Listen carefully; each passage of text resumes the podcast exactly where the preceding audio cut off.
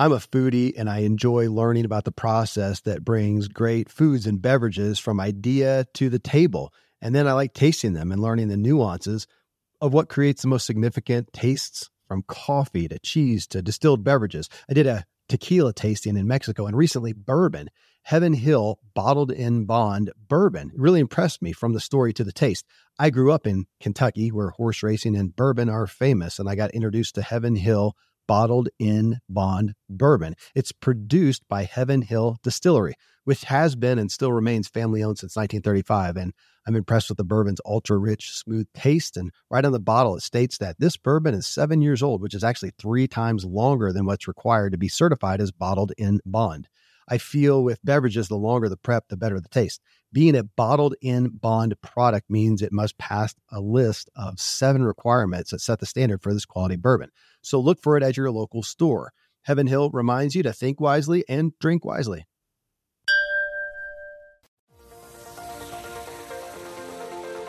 The Ziglar Show. Timeless inspiration from Zig Ziglar that's influenced over 250 million people worldwide, inspiring true performance in your work and life today. Welcome to episode 327 of The Ziglar Show. I'm your proud host, Kevin Miller, and the title for today's show is Mumbo Jumbo Motivational Stuff. The title and the quote for today's show comes straight from our special guest, and I took it right out of his clip that we're going to discuss in just a minute. Here it is to whet your appetite. This stuff is is more powerful even than I thought because even though a lot of people quote unquote know about it already, very few people put it into action. Folks, I'm admittedly proud, as you know, that the Ziglar Show is constantly in the top 20 of business podcasts in iTunes and the top 200 of all podcasts. And I'm even more proud that amongst all the great shows, we are one that you testify helps make you a better person. But I'll tell you, here's another show dedicated to personal growth that owns a place in the top 50 of all podcasts and top five in business podcasts. It's The Art of Charm, which you can find at theartofcharmpodcast.com. They reside at the top in iTunes and Stitcher. The Art of Charm teaches the powerful weapons that are at the core of Ziglar, like influence and persuasion, that allow you to network better for business, make more friends with ease, and learn to increase business contacts the natural way. You can go to the artofcharmpodcast.com or find the Art of Charm in iTunes or Stitcher and start taking your life to the next level. And on that note, one of the things we're going to continue doing more and more in the Ziglar Show is bringing you amazing people who have a personal Zig story and experience involving their life change as a result of the Ziglar message of hope, encouragement, and inspiring true performance. Today, I have with us none other than the renowned Art of Charm host, Jordan Harbinger. And for discussion, and disclosure, the reason Jordan is on the show today is because his company asked to advertise on the Ziglar show. So I went to check them out. What I found out was a Ziglar evangelist was in the presence. And so while we gladly accepted their monetary compensation, I said that instead of merely giving them some airtime, I wanted an interview. So we talked. I loved what I heard and believed this was exactly the kind of info our listeners want. And so here we are. The best testimony I can give for Jordan, beyond being a Ziglar student and fan, is about a zillion people listen to the Art of Charm podcast. I mean, you don't need a fancy bio when the public and marketplace speak out loud. And what they say is they want to hear what Jordan has to say on his wildly popular podcast. So, we're going to start off with a six minute clip he recently recorded for us with his Ziglar story. You ready? Here we go. So this is a conversation between me and my producer Jason. We're going to talk about my first sort of how I discovered Ziglar's material and why. So Jordan, you started off your career as a Wall Street attorney. How did you get into social dynamics and personal development? Sure. So I was interning, well, I was a summer associate at a big Wall Street firm that actually no longer exists. And when you do a summer associate type deal, you're getting wined and dined. They're taking you out to, you know, Blue Man Group and lunch and drinks and all this good stuff. And my quote unquote mentor was never around. His name was Dave. And all of the other summer associates, I was starting to get really jealous because they were like, oh, we went to eat a seafood tower here and we went to see Blue Man Group and now we're going to this hotel to for a cocktail thing. And I hadn't even seen Dave for a really long time. So one day, uh, an HR person comes up and says, How's your mentorship program going? And I said, Well, it kind of sucks. I haven't seen my mentor at all. He's just, he hired me and he was cool then, but I haven't really seen him much since. So they actually made him take me out for coffee, which, by the way, not a great way to ingratiate yourself with your hiring partner by complaining to HR. But at that point, I, I wasn't sure if I wanted the job and I didn't really know what I was doing because I was really young and he took me out to Starbucks and and he said he's hammering away on his BlackBerry. This is like 2006, 2007. He says, "All right, whatever, you know, ask me anything." And this is a guy from Brooklyn with a tan, so I know he knows a lot that I don't know, right? And I said, "How come if we're supposed to bill hours as attorneys, you're never in the office, but the rumor is that you make the most money out of all the partners. What's what's going on there? Do you just work from home a lot or what?" And he turns a couple shades of red because he's like an Irish Jew or something like that, and which I thought was a funny mix. And he says, "Do people really say that?" Well, here's what's really going on. I am making and creating relationships with investment bankers and other clients of the firm. And you know, I'm going on charity events, playing golf, doing jujitsu, doing squash, playing racquetball, lifting weights, whatever it was. And so whenever they had work for that they needed anything that our firm could do, they would throw it to us because we're friends. And I thought, this is really changing the way that I look at work because prior to that, I kind of imagined that after you reached a certain level, you just had relationships from working in the industry for so long, or that people threw you a bone, or that people knew who you were and called you, or that maybe, I don't know, they used the yellow pages for all I know. I didn't realize that really successful people were creating those relationships. And so I started to dedicate my life to the study of this. And I looked at Dale Carnegie and, and Zig Ziglar. And that was where I really started to see okay, in order to get what I want, I really need to help people get what they want. And at first, when I heard that, I didn't believe that that would work. I thought that's some sort of mumbo jumbo motivational stuff. There's no way that that works. I'm just going to end up getting suckered by all these people who are going to mooch off me, and I don't have anything to offer anyway. So what can I do? But I I decided to test it because I had no other options. I wasn't going to be that guy who slept under my desk at work or or sacrificed my whole life for this firm. So I saw my networking and these relationship building techniques that I was learning from Zig and the other folks as the key to me getting to the top of the law game. Interesting. So you didn't start off by saying this is great advice. You were skeptical and you wanted to know more. No, I was highly skeptical because I really thought, oh, this is like, look at this guy. You know, maybe this worked and, you know, when he was in sales because nobody knew about it, but, you know, people know about this. They're onto this now. And what I didn't realize was it, if you do this and you do it in an authentic way, there's no there's nothing to worry about. Like people are on to me helping them out. It's law of reciprocity. There's a lot of psychology at work here. And frankly, you really do build a lot of goodwill by following a lot of these principles. And they're very, it's, it's like a modern hustler principles, right? It's not shady. It's very authentic. It's easy to keep it up because of that. It's really easy to internalize these and let them become habit or make them become a habit. And when you do, you find that it, it really is true. They've really start operating on autopilot and the success builds upon itself. And so I started to test these things out as a young 24 year old, 25, 26 year old kid, a brand new Wall Street guy. And I, I found, wow, this stuff is, is more powerful even than I thought because even though a lot of people quote unquote know about it already, very few people put it into action. And so by putting it into action, you're already the exception to the rule. And that was extremely helpful for me. And by the time by the time I really needed it, it had already become largely habit and it's been serving me ever since. So it, it really was life changing for me. Not only has it been life changing for me, but it became the foundation of some of the core art of charm curriculum as well, where we teach relationship development, confidence, connection, authentic relationships in business and, and personal life. And so we took a lot of the concepts that I had learned from that, applied them to modern scenarios and sort of added them together and, and of course added in everything from the dating elements that we teach at Art of Charm, the networking elements that we teach at the Art of Charm, and not just directly the sales stuff. And that became the foundation for some of our modern curriculum. So it's really not only has it changed my life personally, but it's changed the lives of hundreds of thousands of listeners of the Art of Charm podcast because they learned some of these basic principles and how they actually apply to all different types of situations. So it's actually been really versatile and it, it, it stands the test of time. Jordan, thank you for doing what you do with the art of charm and helping inspire true performance in people. And thank you for honoring us by being here today on the Ziglar Show. And uh, so I'm going to jump right in, right off the bat in your clip your producer Jason asked you how you got into social dynamics and social development.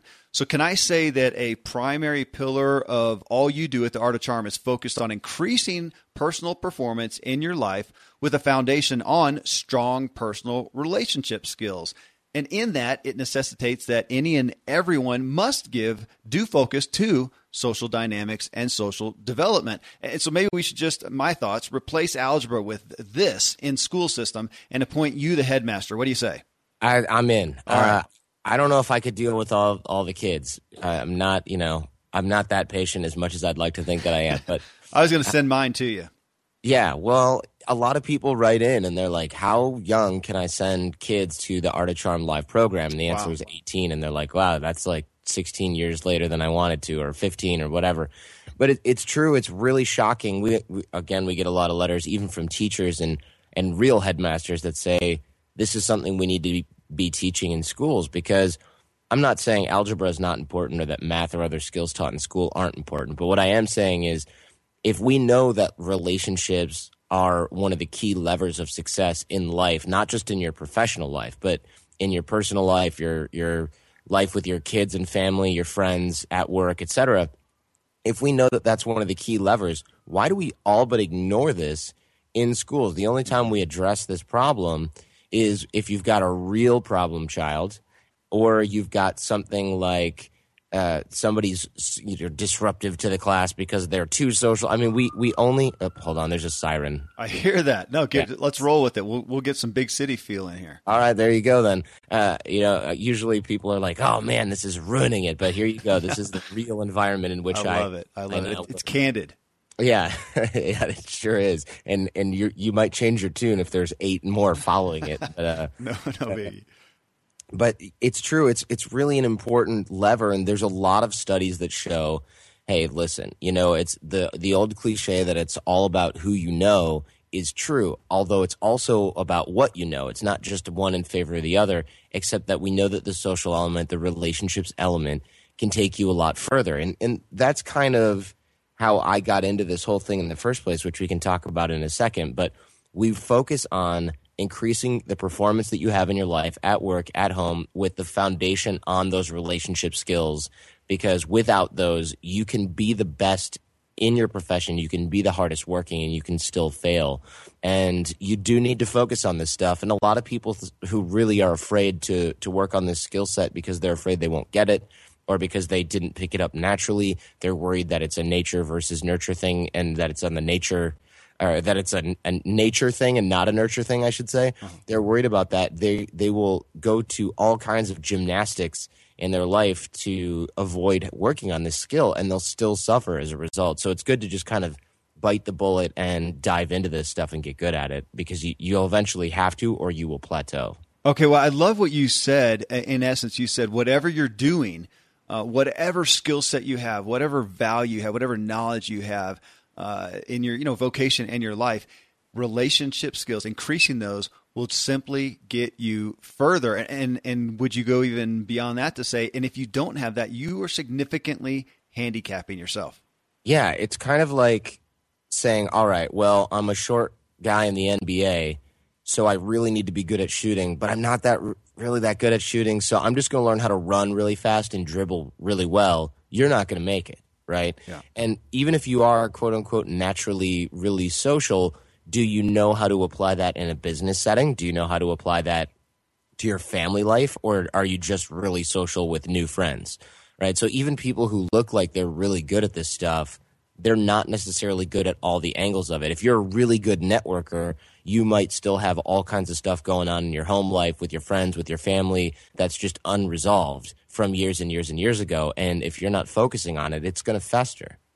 Well, hey, I know, and I know I gave some some points I wanted to hit, but I'm going to jump off on this one again yeah. because, you know, I grew up. Um, I'm 44 years old, uh, and I grew up with my thanks to my my mom and dad uh, with a steady diet of you know Ziglar. Uh, of going to the Carnegie classes. My dad went and he would let me sit on the wall as a wallflower. I was too young to participate, but I got to be privy to that. Um, but it does, you know, I went to the big seminars, the huge, you know, 50,000 people seeing folks like Zig and other superstars on stage. And now today, I feel like we've lost that. And, and to that degree, the personal relationship skills, that, that kind of training and, and even a persona to promote that is, is gone. And we have a lost art in essence, which again is why I got to admit, uh, I love getting to do what I do with the Ziglar Show, but then when I saw you, so high up in the rankings with the Art of Charm and got to, into seeing what you're doing, I thought, oh, oh my gosh, this is a beacon here of of this lost art that people desperately need.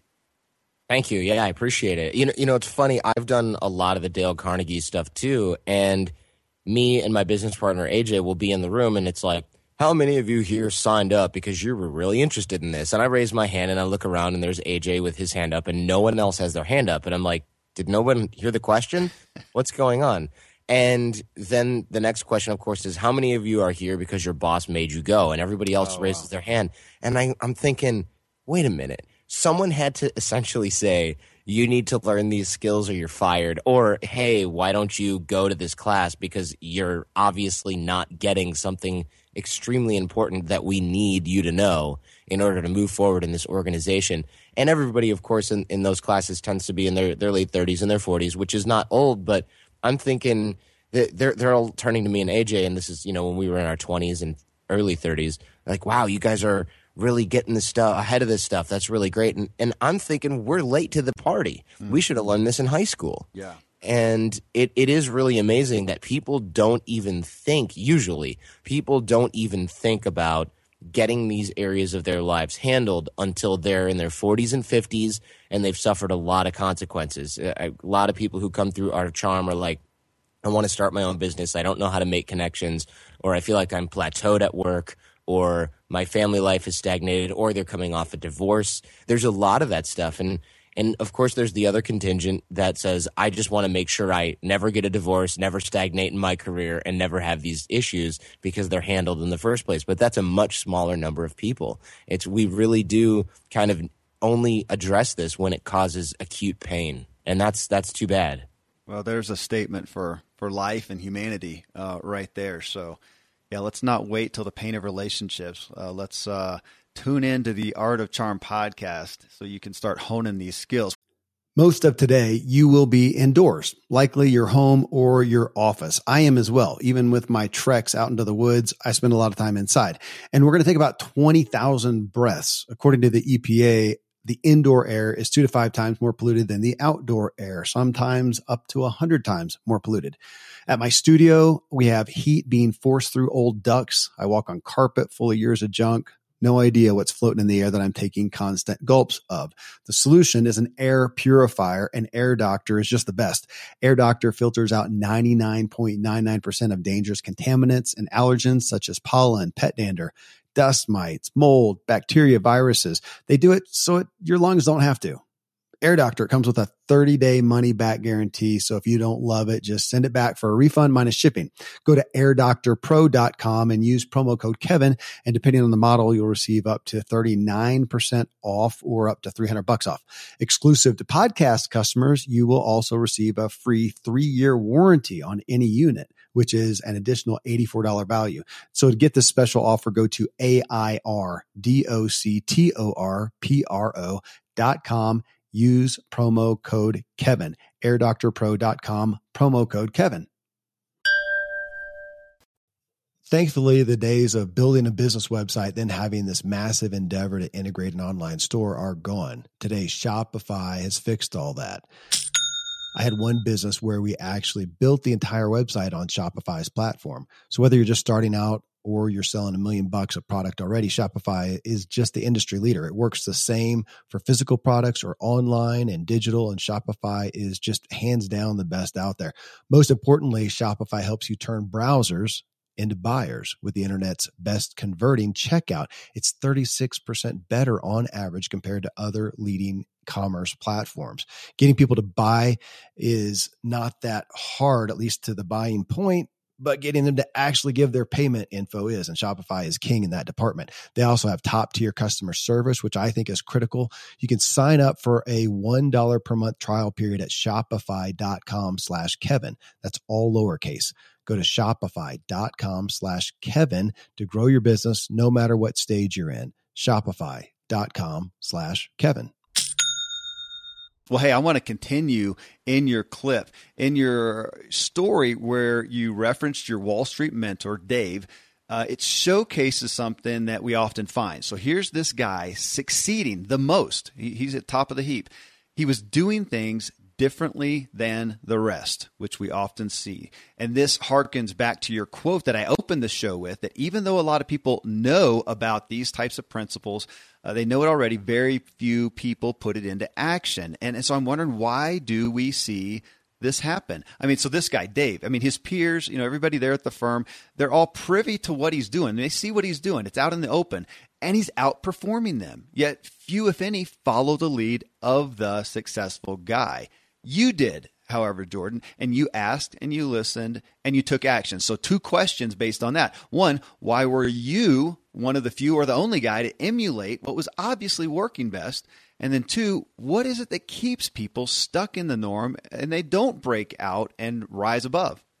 Uh, it, Dave was an interesting story. So, for just a brief backstory, when I worked on Wall Street as an attorney, I was assigned to the guy who hired me to be he was assigned to be my mentor, I should say. His name was Dave.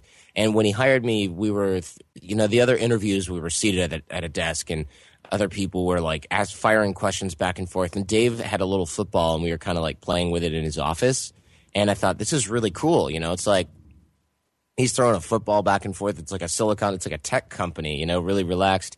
And so they assigned him to be my mentor. And so in for the reason of why why did I emulate him? It was because he was the guy who I was supposed to be paying attention to. So it's not like oh I've got it all figured out or I see something that no one else sees. I was just as clueless as anybody else in that firm at that time. This is you know 2006 or something like that, 2005, and, uh, and five, and I didn't really get it either. But everybody said Dave Dave's your mentor. That's so lucky I can't believe it. He's the man. And this is a guy from Brooklyn with a tan. So I know he knew something that, that nobody else knew.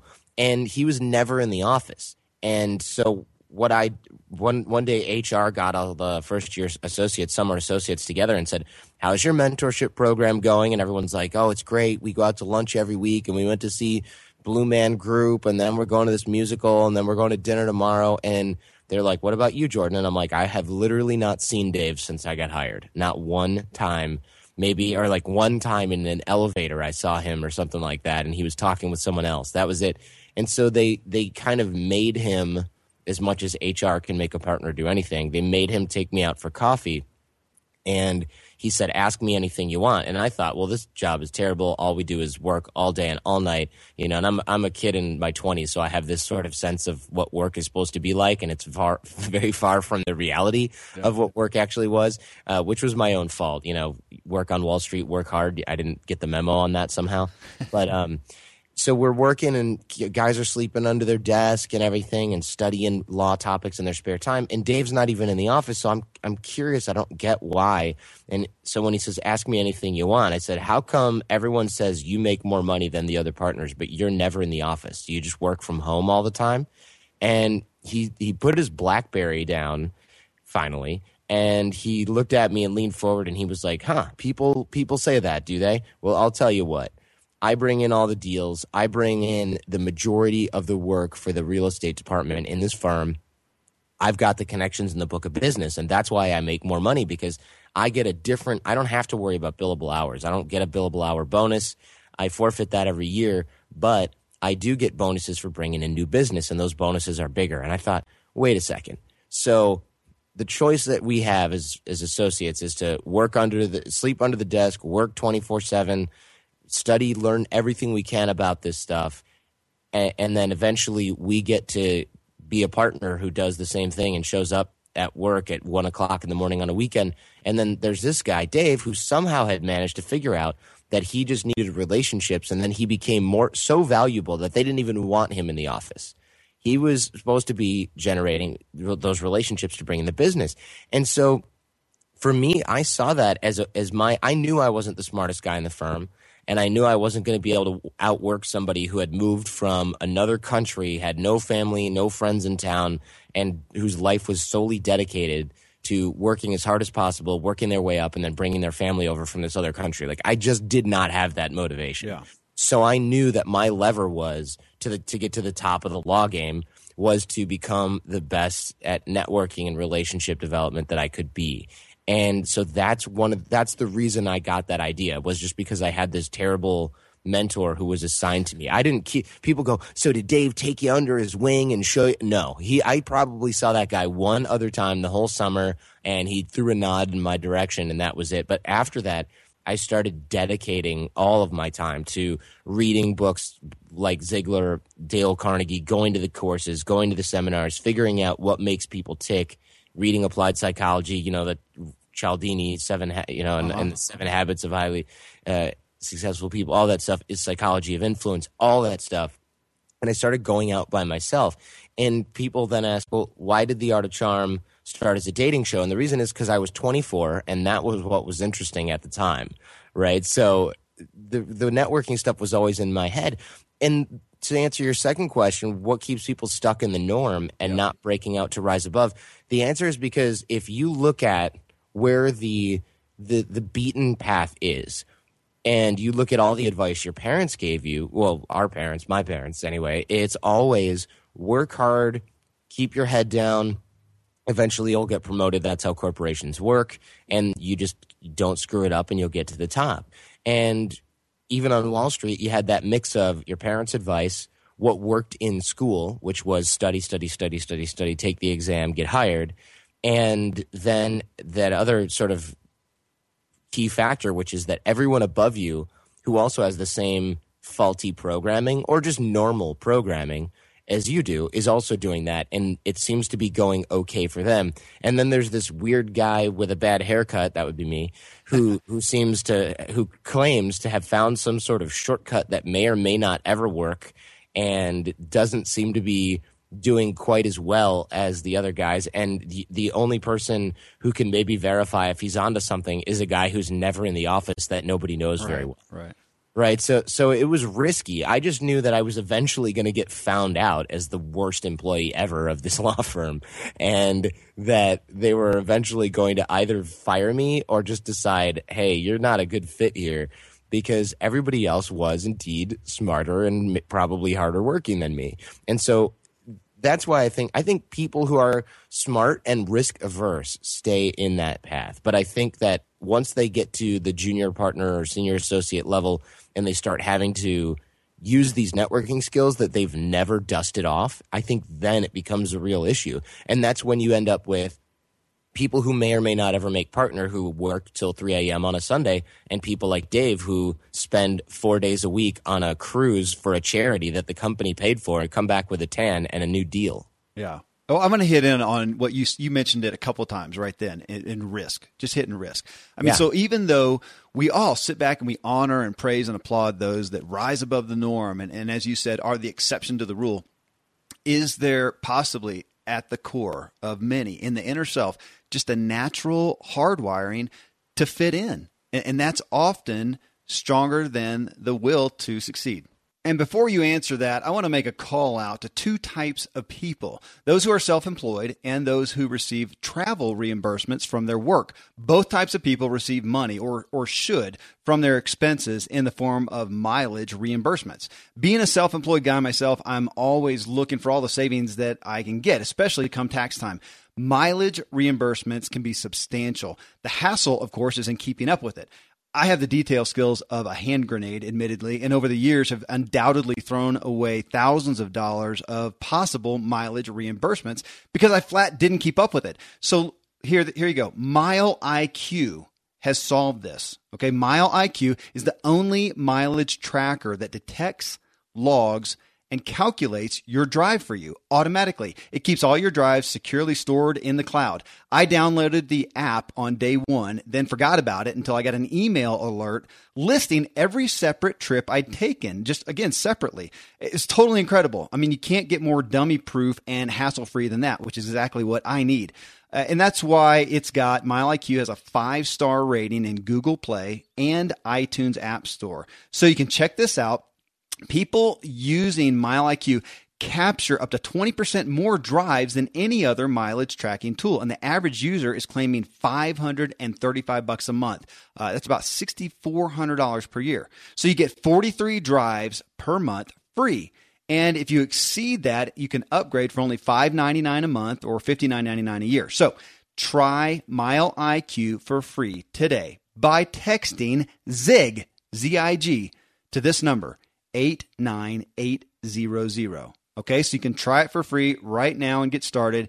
Just type ZIG, text ZIG, Z I G, to 89800. That number is 89800 for MileIQ. Okay, and speaking of easy, hassle free, and highly valuable, I just got out of a meeting where we discussed two new positions that we need to fill. Now, honestly, I enjoy the prospect of finding new talent for a position. I like being at the table with them, but all the work and effort and time to get the right candidates to the table is overwhelming. I mean, even more so when there's a time crunch for a position that needs to be filled pretty quickly. ZipRecruiter Okay, Zip Recruiter can post up to 100 plus job sites with one single click. Just post once, and within 24 hours, you'll have candidates rolling into ZipRecruiter's easy to use interface. Plus, you'll be instantly matched to candidates from over 4 million resumes. Okay, ZipRecruiter has been used by over 400,000 businesses, and you can try it right now for free.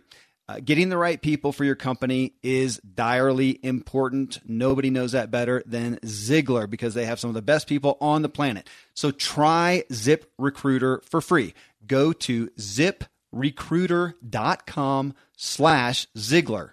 That's ziprecruiter.com slash Ziglar. One more time, ziprecruiter slash com slash Ziglar. I think that's probably true. I think, and I don't have science for this, but I would imagine that it goes in line with people's comfort zones and things like that. We'd much rather avoid pain than than go for pleasure. And I think, especially if that pleasure has risk attached to it, there's a lot of cliches about the comfort zone, right? Mm-hmm. And I think there's something to be said for that because if you're working on Wall Street, you're a new associate, you've just worked years and years to get into a great law school and then you worked your butt off in law school to get into a great firm. The last thing you want to do, if you're smart, I was just kind of a desperate guy who didn't know what he had gotten himself into. If you're smart, you don't think I should mess with this recipe. Mm-hmm. You think, all right, I'm here. Don't screw it up. Keep your head down. Work as hard as you can, and and knock it out. You you really don't want to rock the boat. Me, on the other hand, I was very comfortable rocking the boat. One, because I didn't know any better. Two, I saw Dave doing it and working really well. And three, it seemed like the only way I would have been successful in that field. Well, talking about that again, on, so rocking the boat. I mean, again, you're talking about risk that we. Do you see? And so you say you don't have any scientific evidence, but you have the evidence, uh, as I do, of walking with thousands of people who want to do more. They want to rise above where they are, at least and yet they have fear. And we all have fear when we're looking at something new. Do you find yourself often having to focus with people on getting their desire to be great enough to overcome that fear? Yeah, it, I especially when people come in, a lot of times they note that desires. It's like it's in the back of their mind somewhere. It's in the back of their head somewhere, and I think everybody has, or at least many people have that.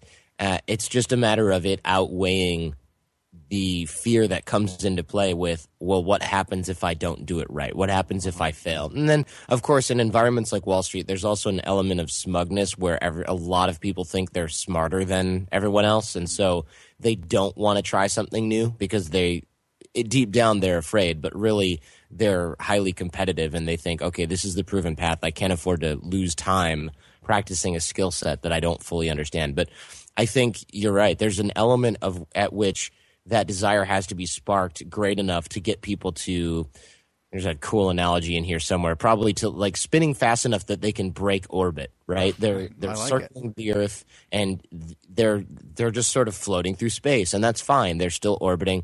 But eventually you know if they get going quickly enough they'll break free. But it's really hard to do that. You have to be you have to not be afraid uh, to do it which is tough.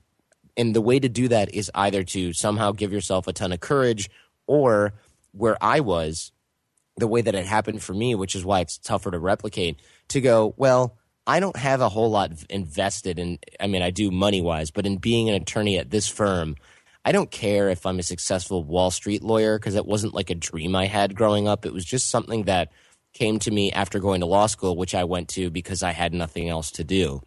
And so I went to grad school, which is, by the way, not a good, not a good decision making strategy. Right.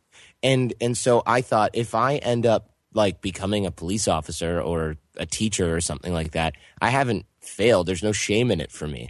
So I was able to take a risk because I was only going to maybe lose something I didn't care that much about. But the other kids, because we were all still kids back then, the other kids at my level, the first year associate level, they were this is what they'd worked for forever. Their parents were so proud. Their dad was a lawyer, their grandpa was a lawyer, now their granddaughter's a lawyer or whatever, or they grew up poor and they finally made it. You know, this they had emotional stake attached to making that work. And I just thought, well, if this doesn't work, oh well. But if it does work, great. I found a shortcut. That was my thought process at the time. I love it. That's not the norm, which again is why you're sitting here talking to us. Okay, well, on an adjacent topic to what we've just been on, though, so you are enamored with the you know the concept of Zig and, and others that they made famous uh, the perspective of in order to get what you want, help other people get what they want. And I love your, you know, authentic response there that at first you looked at that and thought, come on, really? It sounds yeah. like mumbo jumbo motivational stuff, which you don't even know, but that's what I'm titling this show. I love it. Uh, I mean, how often though do you see people dismiss strategies that successful people teach because they don't fully understand them and aren't willing to just give it a try as you did? Yeah, I see that all the time. And and here I've actually found a great way to by accident, a great way to filter out the good from the bad and I'll get into that in a minute, but I did. I first heard that in order to get what you want, help other people get what they want. And I I was like, who's this guy with this weird name that's probably made up, right? Like whose name is Zig Ziglar? Nobody Absol- absolutely and and so I thought it was like a fit, you know, like I, I am 24. I thought it was like a Dr. Seuss kind of thing. Like, is this real? And I read this book, and I thought there's a lot of stuff in there that's interesting. And I started getting these different uh, audio tapes. I think you and I talked about it. It was like uh, Tommy Hawkins or something yeah, like that. Yeah, yeah like a terrible copy that someone had probably bootlegged from one of his seminars on a tape recorder that was the size of a suitcase. I think the they all just sounded like that back then. They might, yeah, they might. It might have just been that was the quality of audio recording in like the 60s or 70s or whenever it was recorded. But I listened to it and I thought, okay, I'm in a car and I downloaded an MP3 version and I listened to it and I thought, this is really interesting. Yeah, he's talking about typewriter sales, but if we put that aside, there's a lot of really interesting stuff in here. And I think he might have even quote, been the first person I heard this quote from. He might have been quoting Zig. And I thought, that doesn't make any sense. Why would I help other people get what they want instead of just asking for what I want? And then the way it was kind of explained to me was, hey, if you, if, how would, what situation would you be in where you would help someone else? And I thought, well, maybe if they help me first. And then I thought, okay, that makes sense. But I still don't really believe it. It still sounds like something that you say and it's like a trite little platitude. So I'm going to test it. And so I started helping out friends with stuff and lending them things or, you know, if I saw somebody carrying groceries back to their their place, I'd offer them help. You know, these are friends from school. Or I would even see a professor pushing a, book, a book cart and I'd be like, "Hey, do you want me to wheel that up to your office?" and we'd have a little chat uh, on the way and so I got this reputation as like this guy who was, I guess, just pretty helpful person. And, you know, and when you're helping somebody and you're chit chatting, it sort of breaks the ice if you don't know the person that well. So it was really a fun way to to kind of break the the ice with a lot of folks and get to know a lot of folks and have them get a really favorable first impression. And so I realized, wow, this is really true, and that's totally this is totally what he meant. You know, if you just stop keeping score, because I wasn't helping that professor move books to his office and then th- saying at the end, all right, now make sure I get an A on the final. I mean, it never even occurred to me to ask them for anything in exchange for that help because it was so small in my mind. But when time came down to, uh, I remember one time I forgot about a final exam, which is, you just don't do that, especially in law school. And I, I ran in late and the professor said, you can't you know you can't start late. You're you're gonna, you're not going to be able to finish. And then i said i can try. And he, he, said yeah you can try. So I, I went through and then he made everybody stop. And then at the end he's like here just wait here. After everyone left he said you still have 23 more minutes. And he gave me my test back. Wow and he just had made me stand behind the desk so that I didn't chit chat with somebody about all the answers or something like that. You know, made sure it was fair. But I guarantee you, he didn't go to the dean and say, "By the way, I had to give Jordan Harbinger 23 extra minutes on his exam." He just forgave me for it because, and I'm not saying because I helped him move books, but I am thinking if I was a little punk in his class, I would not have gotten 23. Absolutely. Yeah, I mean, you're talking about the natural law, and I think you mentioned this somewhere Yeah. of reciprocity, and it does it does come back. I mean, you reap what you sow. I mean, you're you're saying these time tested things, but I love the literal personal applications that you have of them. I hope folks are hearing are hearing this message come through here. Well, I want to I want to continue on that note. I mean, you obviously, as you said, left law and you became a student of these success principles of folks like Carnegie and Ziglar and others, and you devoted yourself to spreading this gospel, of course, with your own color, your own flavor, and your own vehicle. So I want to know how did you uh, transition? How did that transition occur, and what led you to the platform of today, the great success of the art of charm? Sure. So we started taking these principles, and in fact, uh, just before I fully transition, one of the things there's a lot of, I guess, uh, self help mumbo jumbo motivational stuff that sounds just like this, and so I started to test everything that I could. So if you test in order to get what you want, help other people get what they want, law of reciprocity, those types of things, and the psychology of influence. If you put those to the test, they work. If you put some other things to the test, and I won't, I won't call anything out here just because it's unnecessary. But if you hear something else and you think, well, if if if helping other people get what they want works to get what you want, then you know visualizing a Ferrari in my driveway should work too, or or whatever thing that you're currently learning about. Or I never got that one to work. You never got that one. I never got that one to work either. Uh, but if if you if you just test things, and then you don't have to worry about it. I mean, if if you ask people how it works, they should be able to explain it. I guarantee you that if we could ask Zig how this quote works, he would give a story how this principle works from the quote. He would give many hundreds of stories just like the one I just told. But if you ask somebody how all of the this mysterious metaphysical stuff works, they say, well, you know, mystery this and we don't know the science behind that and you know, this just works and you end up with stuff like that and that's how you separate sort of fact from fiction at least for me when it comes to a lot of this stuff. Yeah, and it- it brings me back to something, and people are going to get tired of hearing this, and it's really ridiculous. So here's a guy I've never read his book, Frans Johansson. He wrote The Medici Effect. I never read it. I saw him on a brief seminar thing, and one of the things he pulled out though goes right to what you just said. He said, "What I found, one of the things I found in studying entrepreneurs is that they simply try more things."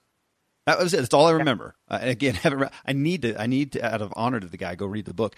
But they just try more things, and that's what you said over and over in this thing: testing and trying, and not getting so caught up in the safety and security of the grind and the, and the average and the norm. I, I definitely believe that. I think Medici was Da Vinci's patron, right? So is that how that worked? And so they just let him go run amok and try a bunch of different stuff. I'll nod like I'm that intellectual. Sure. Okay. Yeah, sure. Right. Yeah. I'm not even sure either. Um, but maybe somebody out there listening knows, and we'll find out through email. Absolutely. So the way that I started, so I started testing all of that stuff, and I started to. I met my business partner at, and uh, best buddy back then, AJ, and he was really good with the opposite sex, with women. And I thought, okay, that's really cool. I want to learn that too, right? so who doesn't? Sure. And so we started talking about some of the principles, and they were really similar. It was like get to know her friends and get to know the different people in the bars and restaurants that you go to and be really nice with all of them. And then they'll talk you up. And then you know if you help people do this and you hook your friends up with other people then they'll hook you. And i'm thinking this is the exact same thing that i was learning about networking and nonverbal communication and first impressions and all the things we teach at the art of charm except it's applied to dating which is really interesting because i'm 24 and single you know or whatever at the time and that was a real eye opener for me. So we started talking about this and we started getting a lot of attention from people in Ann Arbor where we were living at the time, both of us in grad school, me in law school and him as a cancer biologist. So he was a scientist. So we started testing all this stuff. And people started to follow us around or pay for our drinks or pay for our food or pay us just in cash to teach them these things that we were learning and applying because we would walk into it would be St. Patrick's Day. There'd be an Irish pub. There'd be a line around the block. We'd walk through the back door, and the guy would say, "Hey, AJ Jordan, what's going on, guys? Yeah, the staff table's in the back. Just you know, knock on the door. Brian will let you in and and sit down and hang out with us." So we would hang out, and you know, we would not wait in line, not pay the cover, and not uh, pay for the drinks or anything like that. And we'd, you know, it, that just happened every day. And a lot of people said, do you do your parents own the real estate that the building is in or do you own the business or how how come you guys never pay for anything and how come you guys are always hanging out with different people you know everyone and and that translated really well to business once we graduated from school because it was the same skill set and we had been practicing the heck out of it while we were students. We were just applying it to you know women and dating and things like that. And and that was really exciting for us because we were able to to be really successful in that area without being sleaze bags and you know really by helping other people get what they want and feeling good about it and being able to sleep at night was really cool for us because of course our other friends who were quote unquote successful always had people mad at them and that's not how you want to live your life well i want to hit right on that on that topic but but before i do i, I want to hit uh, you know, folks who are listening, we keep talking about Carnegie. I mean, his book, How to Win Friends and Influence People, is one of my all time favorites. And to what you said uh, a moment ago, those principles go across the board. He said, How to win friends and influence people. What friends and what people? Any. It, business, buddies, dates, mentors, whatever. It's people, people, people. And that's what, folks, I, you, I hope you're hearing Jordan say that these principles go across the board. So, to what you just said, though, I mean, regarding the strategies of success, you said in your clip, you said the key is doing it in an authentic way. So it's not, you know, just an angle or an act. And what that takes, of course, is practice and training. And so it reminded me of you know, like martial arts or dancing. I mean, at first the moves feel goofy and anything but authentic but you practice and train at it until it becomes natural. And as you said, Jordan, it becomes a habit. And then that becomes a skill and it is authentic. And everyone will think you were just born with it, kind of like what you were attesting to in your story a second ago. And you're just one of the lucky ones. And, and again, it harkens to me to uh, Malcolm Gladwell's book, Outliers, uh, which, if you don't know that book, go buy it and read it. But Jordan, I mean, you host a week long a week long residential program for men in Hollywood, California, and I'm wondering, is this a focal point? You know, retraining them, uh, getting a paradigm shift, creating new authentic habits for success. Yeah, it, this is exactly it. And, and to your earlier point, it is. It, it, in the beginning, you think this isn't going to work, or this is stupid, or I feel weird doing this, or other people think I'm weird. But once it becomes natural, then other people just they they literally fall right into your frame of, of, behavior. They they'll believe it. And if you're using this for the the so-called powers of good, right? If you're just helping other folks, and, and, we, and I literally got an email like this the other day that that said. I like helping people. I learned about it on your show, but I feel like other people think it's weird, or some of my friends think it's weird, and they think that this is awkward, and and it's really sort of a reflection of how they think, right? They're uncomfortable doing it because it's new, habit, then yes, it becomes authentic and people will think, "Oh, well you always did this. You're, you know, you were you were born with the gift of gab and that's why you have this business and this show." And it's fun to see that because I really do think that once your friends start to think, "Well, you always had this and you just didn't know it or you, you know, this is just your nature." you've really got it down, right? If it doesn't look like you're putting uh, putting it on uh, to, in a fake way, but in the beginning, you just have to be comfortable looking a little bit like the the newborn giraffe, you know, or the newborn. What is it? Those foals. Like I, am literally writing notes here, and I was thinking it was it's the woman in the red dress in Matrix.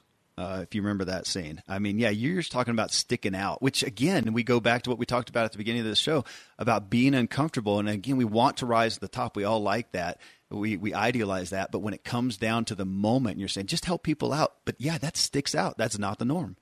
Yeah. And the guys that come through our boot camps in Hollywood are from all over the world. I just had somebody sign up from uh, Sweden. I had a guy sign up from Australia and they come in from all over the US and Canada. And the reason is, yeah, we retrain and get those paradigm shifts for creating new authentic habits for success. And that's that's something that has to be done in a very manual way. We have to teach the principles, we have to drill them so that people get the basic mechanics and then we have to make them do it on their own for several days so that they are comfortable going back home and applying it because you can read about it and go, yeah, yeah, I should totally help other people get what they want, and then eventually I'll get what I want or or whatever, you know, dot dot dot something something else.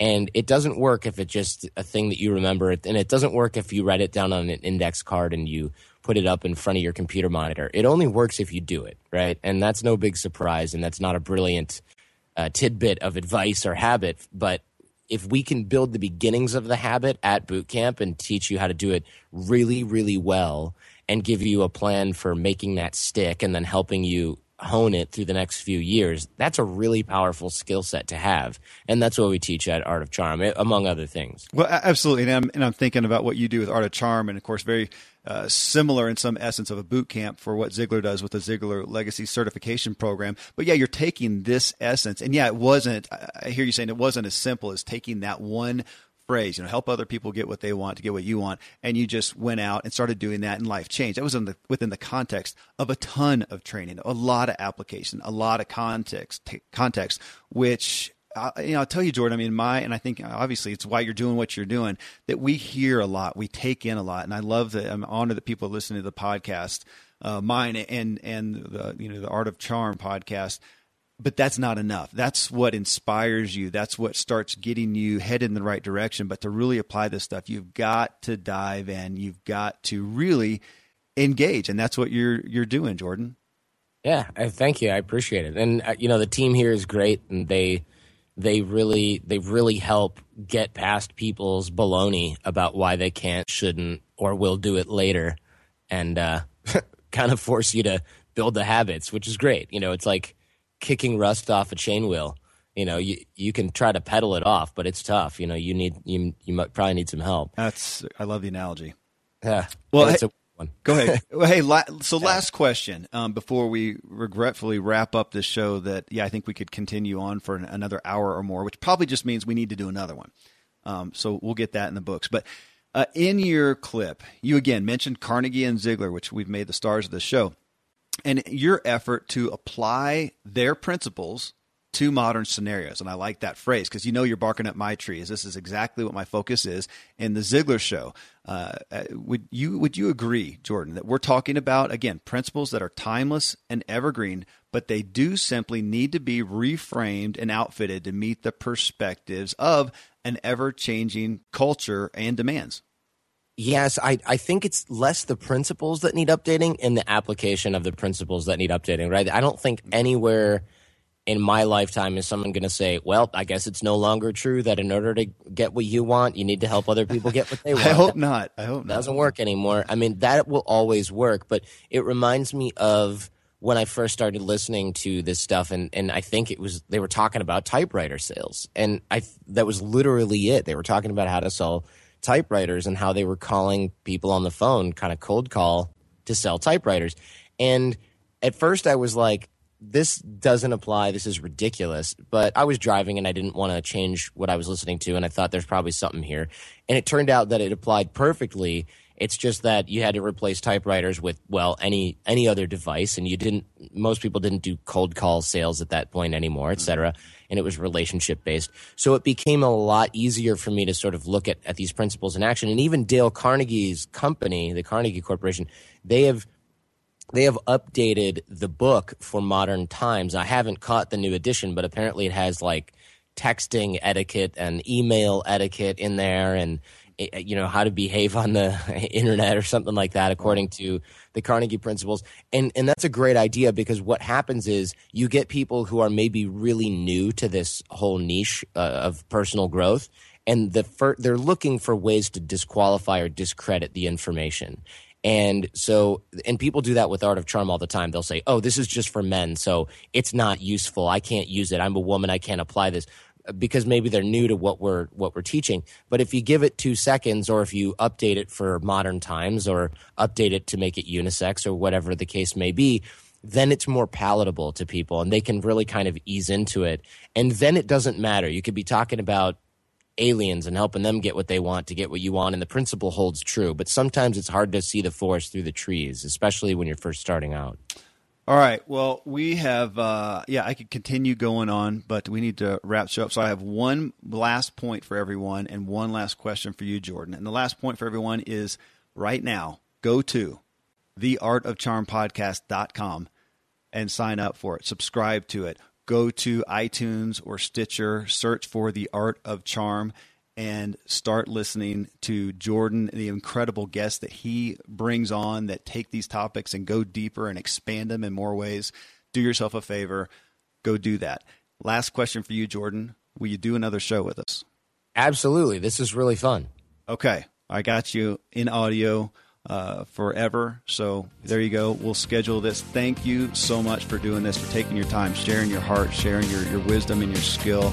Uh, I'm so grateful. Everybody, thanks for tuning in. We'll see you in the next Ziglar Show. Thanks for tuning in to The Ziglar Show. Sign up for new show alerts at ZiglarShow.com. You can have everything in life you want if you'll just help enough other people get what they want.